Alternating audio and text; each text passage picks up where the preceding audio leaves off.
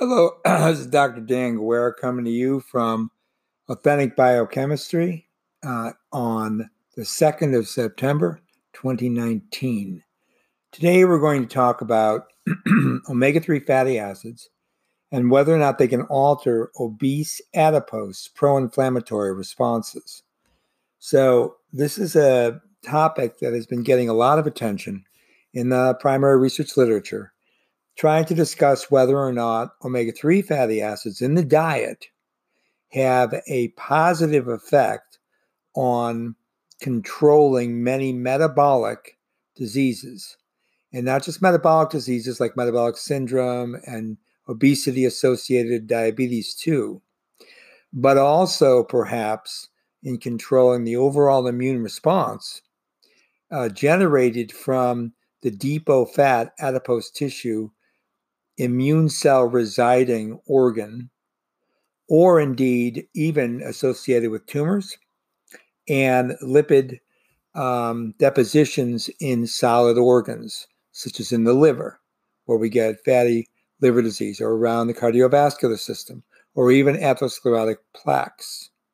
So, this is a much more global discussion. Do omega 3 fatty acids really alter the pro inflammatory response? That's what we're talking about today. So, again, I'm Dr. Dan Guerra. Um, this is my Authentic Biochemistry podcast. I also have a Verev Med Authentic Biochemistry um, video channel on YouTube. Uh, and we also do consulting. So, I'm just going to get started with this discussion so that we won't belabor uh, the point. And I will be getting back to you about how you can donate to uh, the podcast later. So, it's a paper that was published in Molecular Nutrition and Food Research just recently, 2019, and it's volume uh, 63. So, this is what the paper is about. White adipose tissue is both a depot lipid reservoir and, of course, what we could call, or what we could argue, is a diffuse endocrine organ. Okay? It's diffuse because it's part of the viscera, like, for example, visceral fat so it's not one organ, such as the location of the pancreas or the liver, or the kidneys, uh, but it's distributed around where, where visceral fat can accumulate, which is various parts of the trunk of the body, around the shoulders, and around the rear of the body. Those are places where adipose can accumulate. So, obese white adipose tissue is infiltrated normally with inflammatory immune cells. Those, together with adipocytes, which make up the bulk of it, can generate inflammatory responses. And that can lead to insulin resistance in the fat, which is a bad thing because that's what generates type 2 diabetes. So the, secre- the secretion of pro inflammatory cytokines and adipokines, things like interleukin 1 beta, interleukin 6, a big player, and leptin, of course, I know you've heard of that, with a concomitant drop in insulin sensitizing adipokines like adiponectin and interleukin 10 is what causes the pathology to induce. Okay. So we've heard of pro-inflammatory Th17 cells, talked about them recently in all of my uh, uh, authentic biochemistry as well as in Verev Med lectures. So pro-inflammatory Th17 cells accumulate in adipose tissue. And wherein, when that occurs, the Th17 cell activation is actually driven by adipose tissue associated derived stem cells. So we call those ASCs, adipose derived stem cells. And when it's found in an, in an obese situation, like an obese individual, they are called OBASC. So OBASCs, but not regular ASCs, from, say, lean adipose tissue are actually the things responsible for the Th17 promotion. And they work through the STAT3 activation and an ICAM1 mediated interaction. So a cell cell interaction with the ICAMs, okay? Those are adhesion molecules. And the STAT3, of course, is an intracellular cascade system. So obesity is associated with elevated levels, serum levels, that is, of saturated fatty acid. And it's known that in some uh, correct phenotypical pathophysiological systems, sh- uh, short chain saturated fatty acids can actually enhance inflammation. And they work through the TLR4, that is the toll like receptor 4. That results in uh, the transcription factor NF kappa B and, and secretion uh, to induce the pro, the uh, secretion of more synthesis and, and secretion of more pro-inflammatory cytokines. So N-3 polyunsaturated fatty acids, I'm going to call them PUFAs, are known to decline in obesity. And the balance between the omega 6 and the omega 3 fatty acids in obese individuals is usually skewed heavily towards omega 6 ratio upwards of about 20 to 1 on a Western diet. So the suggestion is the omega 6 polyunsaturated PUFAs are substrates for the biosynthesis of pro-inflammatory mediators, such as uh, prostaglandin E2 and leukotriene B4, whereas the omega-3s are doing something else. Indeed, that's the case. So since uh, cyclooxygenase oxygenates uh, N-6, that is omega-6 PUFAs things like arachidonic acid, to PGE2, prostaglandin E2, while icosapentaenoic acid and omega-3 it's converted to non inflammatory PGE3, right? Okay, that specific isoform of uh, prostaglandin E called 3. There is a decrease actually from that in TNF alpha, tumor necrosis factor alpha, IL 6, and IL 1 beta, which are all pro inflammatory cytokines. So, since the reduction of the cytokines by DHA, docosahexaenoic acid, and EPA, eicosapentaenoic acid, appears to involve the effects of NF kappa B, which is what we're talking about here, and the reduction in the signaling of the TLR4. And that may be due to the ability of these long chain PUFAs to affect lembra- membrane raft formation. Because remember, omega 3 fatty acids have a tremendous effect on membrane physiology. They make the membrane more fluid and they alter membrane raft morphology and therefore formation and movement and what is found in that raft and whether or not it makes it to the plasma membrane or back into an endosomal compartment, for example. So all that's really important. So DHA and EPA, okay, also affect NF kappa B activation via the upregulation of PPAR gamma. And EPA and DHA also actively participate in the resolution of inflammation they resolve it. In fact, some of the byproducts of the omega 3 fatty acids are called resolvins. They resolve inflammation, kind of like Treg cells do. So they resolve inflammation, and they do so via conversion of metabolites called, as I just said, resolvins, protectins, and maresins. And all of those are under the subheading of called pro-resolving mediators, specialized pro-resolving mediators or SPMs. Okay, got that? All right. Now, pharmaconutritionotherapeutic, that's when you use polyunsaturated fatty acids from a pharmacological perspective in nutritional environments, okay, giving it as a nutritional supplement or found within foods that are high in omega 3 fatty acids.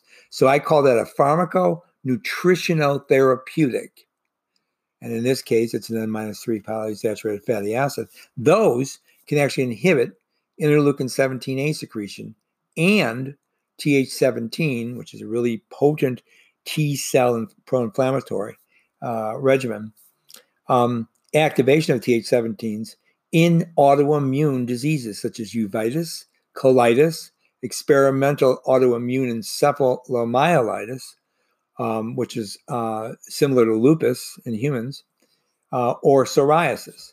And all these studies have been used using uh, fish oil uh, and transgenic mice. So the real question is will the precursor to the um, marine oil, EPA, and DHA that people consume in the diet, will uh, alpha linolenic acid, which is the omega 3 fatty acid found in green leaves of plants, for example, if you feed that dietary ALA, which is the natural form for omega 3s, because you can elongate and desaturate, I'll mention that in a minute. If you feed that to an obese adipose stem cells, okay, where the phenotype is already elevated in the secretion of IL 17A, can you tank this pro inflammatory response? So, asking if the precursor to DHA and EPA can tank IL 17A secretion. That's the key uh, feature here. So, indeed, what we're going to find out is the researchers in the paper that I'm that I'm talking about here found that ALA, that's alpha linolenic acid, it's an 18 carbon fatty acid with three double bonds, it's omega 3. It's an essential fatty acid in the diet. If ALA, as well as its downstream products, EPA and DHA, inhibit uh, adipose stem cell mediated 17A secretion, but don't alter the secretion of monocyte derived pro inflammatory cytokines like interleukin 1 beta and interleukin 6. So, very specifically, these fatty acids, omega 3s, down regulate or tank the IL 17 pathway, but not the IL 1 beta and IL 1 6. It's a differential control over the inflammatory response. So, the mechanism for the decreased uh, the decrease of ALA mediated interleukin 17A secretion these people are going to show is associated with the inhibition of, of the signal transducer and the activator in transcription 3, the STAT3 transcription factor system, and decreased levels of cyclooxygenase 2 and toll like receptor 4 mRNA level. Okay, so a lot of things to cover here. At the cellular level, alpha linolenic acid, omega 3, and dietary omega 3, also inhibited this ICAM1 expression, which again is a, an adhesion molecule, cell adhesion molecule. So ALA inhibited ICAM1 expression in both monocytes and in adipose stem cells. And that resulted in the reduction of cell cell interaction. And all of that is actually required for Th17 cell stimulation. So there's yet another mechanism that's involved. So let me talk a little bit about omega 3 fatty acids. First of all, they're called omega 3 because the first double bond is three carbons away from the omega carbon. The omega carbon is the last carbon on the aliphatic chain, which starts with the number one carbon, which is the carboxylic acid. The number two carbon is actually called the alpha carbon, the number three, the beta, and so on. Okay, so that's actually how the Greek uh, formulation and the numerical formulation differ a little bit. Okay, so the first carbon on a fatty acid, which is the carbonyl, it's usually in an ester form with something like glycerol, for example. Um, that carbon is not the alpha carbon that's all the number one carbon. The alpha carbon is the second carbon. So sometimes people get confused with that. But the omega carbon is always the last one. That's that's definitely the truth. All right. So the omega 3 bond, and double bond, has, bet- has to be between the third and the fourth at the distal end of a preformed long chain polyunsaturated fatty acid. So we call it an omega 3. Omega means end, right, in Greek, uh, or the last letter in the alphabet. So we use that, we superimpose the, the where the letter resides in the Greek alphabet to have a meaning in biochemistry. And we say omega means the last. So remember that double bond for omega 3 is between the third and fourth carbon at the end of the molecule. Because it's connecting the third to the last carbon, we call it omega 3, or we can also say N minus 3, N standing for the number of carbons. And the 3, of course, is the omega 3 fatty acid, you see. All right, so that's the, that's the distinction. So remember how fatty acids are described. You talk about the number of carbon atoms, typically in most living systems, particularly in humans, which is what we discuss most, you have fatty acid chain lengths between about 12 and 22. And number of double bonds can differ depending on the chain length and the kinds of double bonds, what the geometry, uh, as well as the position. So the geometry has to do with whether or not they are cis or trans fatty acids. I'm sure many people have heard of that. But then the positional isomers are where the omega 3, omega 6 comes in. There's also, of course, omega 9. So that's how you get uh, the actual distinction of all these fatty acids chain number, number of double bonds, and where those double bonds are, and the geometry of them around the uh, carbon chain. So, common names for fatty acids lauric acid, C12 saturated, myristate, C14 saturated, palmitate, the most common. Saturated fatty acids is a C16 with no double bonds, stearate C18. And then you start moving up the ladder and you start getting to things like oleic acid, 18 carbon fatty acids, one double bond, So give that a systematic name, call it cis delta 9 octadecenoic acid.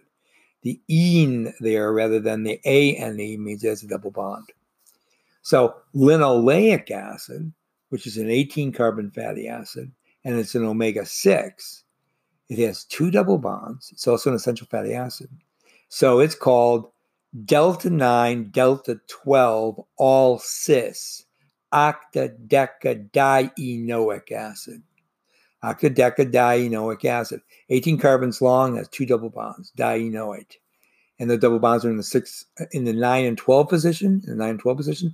12 carbon is six carbons away from the omega terminus. So it's an omega 6, say. The other essential fatty acid in the diet is alpha linolenic acid, what we've just been talking about here in this paper. That is three double bonded 18 carbon fatty acid. So we'd call it 18 colon 3. And its actual description is delta 9, delta 12, delta 15, all cis, all the bonds are cis in configuration, octa, deca, trienoic acid. Okay, so it's not a diene, it's a triene, three double bonds. And notice that last one, delta 15, is three carbons away from the end because the end of this molecule is 18 carbons. So it's an omega 3. Okay, so you get the idea. That's how the nomenclature works. All right. Now, de novo fatty acid synthesis is involved in primary metabolism. And basically, where you get it from is that pyruvic acid is metabolized either via carboxylation or by decarboxylation. You carboxylate it in the mitochondria to oxaloacetic acid, C4 compound, or you decarboxylate it via the pyruvate dehydrogenase complex, uh, the beginning of the TCA cycle, if you want to look at it that way, and that makes acetyl CoA. So you condense OAA with acetyl CoA, enzyme called citrate synthase that's in the TCA cycle. Makes citrate. Now, normally citrate would move through the TCA cycle, but when the TCA cycle is filled up, because all the NAD is reduced to NADH, for example, rather than to run the TCA cycle through its oxidative metabolism. So you're oxidizing the carbon and you're reducing the NAD to NADH. Remember, the NADH is going to go on to the electron transport chain. It's going to be reoxidized through four complexes. Protons are going to pump across the inner mitochondrial membrane, move back through the F naught stalk of the proton pumping ATPase to make ATP, right? We talked about this many times. Um, that citrate, because it's not going to be further metabolized TCA cycle, will leave the mitochondrion and it will be reacted with uh, an enzyme called ATP citrate lyase, which actually burns a mole of ATP. And what that does, it reforms acetyl CoA and OA, but now in the cytoplasm. That acetyl CoA is a precursor to fatty acid synthesis, and you need NADPH to carry out that reductive biosynthesis. And that's generated by the malic enzyme, also the OPP if it's working. The malic enzyme will take OAA to uh, malate, malate back to pyruvate. And when you go to malate to pyruvate, you use the malic enzyme, and that reduces NADP to NADPH, and NADPH can be used for the reductive fatty acid biosynthesis. Okay, so the way you go from OAA basically to malate to is you need the NADH from glycolysis. That's all. This is a cycle. That way you can reform pyruvate from OAA Pyruvate goes back into the mitochondria to go back into synthesize OAA and acetyl CoA. The reactions I just told you at the beginning citrate synthase back to citrate, citrate back out, acetyl CoA. This is a, a molecular system to get acetyl CoA into the cytoplasm to make fatty acids and, of course, to make lipids like cholesterol derivatives. All right. The uh, different reactions in fatty acid synthesis could be uh, noted as well. You have an acyl carrier protein and you have a grouping of enzymes. They include acyl transferases.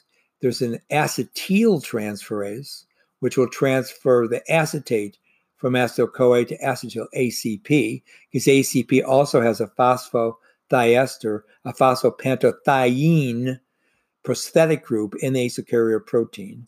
And it just look, it's exactly the same prosthetic group as in coenzyme A, only coenzyme A, of course, is a nucleotide. Uh, but now you've housed the acetate bound to a protein, you're ready to run the fatty acid synthase. Um, you can also take malonyl CoA and return it into malonyl ACP, Now that you've got acetyl CoA and malonyl ACP, you can start condensing that carbon uh, within the fatty acid synthase uh, reactions. And that first reaction, of course, is beta ketoacyl ACP synthase. Uh, then there is a couple of them. One of them would use acetate, one of them use malonate. And then ultimately, the rest of it is a reduction because you have an now you have a carbonyl, right? Then you have a dehydratase. You get rid of the water that's there, okay? Because you you've reduced one of the ketone functions, so you've made an OH group, and you've got the hydrogen on the other plane. So you eliminate water. Now you've got a d- double bond, and that double bond now gets reduced by NADPH. This is where the reductive biosynthesis comes in. Uh, and the reduction of that then gives you a saturated two carbon long extra chain. That's how fatty acid synthesis works. All right. Finally, at the end of that, there is a thiolase reaction, which is also a component of uh, the fatty acid synthase, and that will clip off the fatty acid and have it form an acyl CoA, an acyl CoA. Okay, and so that acyl CoA then will go on to um, into the rest of lipid metabolism. So you have fatty acid synthesis, fatty acid elongation, uh, and ultimately the release of the fatty acid from the FAS, homodimer in humans, uh, a protein. And when that is released, okay, when that occurs, uh, that fatty acid can then be coupled to glycerol or sphingosine, for example, and you make the rest of the complex lipids in the cell. Right? Or you can make cholesterol esters too, of course. That's a real brief overview. So to get back to this, uh, the two different basic kinds of essential fatty acids, basic formula, formula of linoleic versus linolenic. Just remember the double bond in linoleic acid is always going to be in the six carbon position and the double bond in the linolenic, alpha linolenic series is going to be in the omega 3 position. Then you have a series of desaturases. You have stearoyl CoA desaturase, which produces a double bond between the 9 and 10. That gives you oleic acid, cis, double bond. You also have a delta 6 and a delta 5 desaturase, which put double bonds in those positions closer to the carboxy terminus.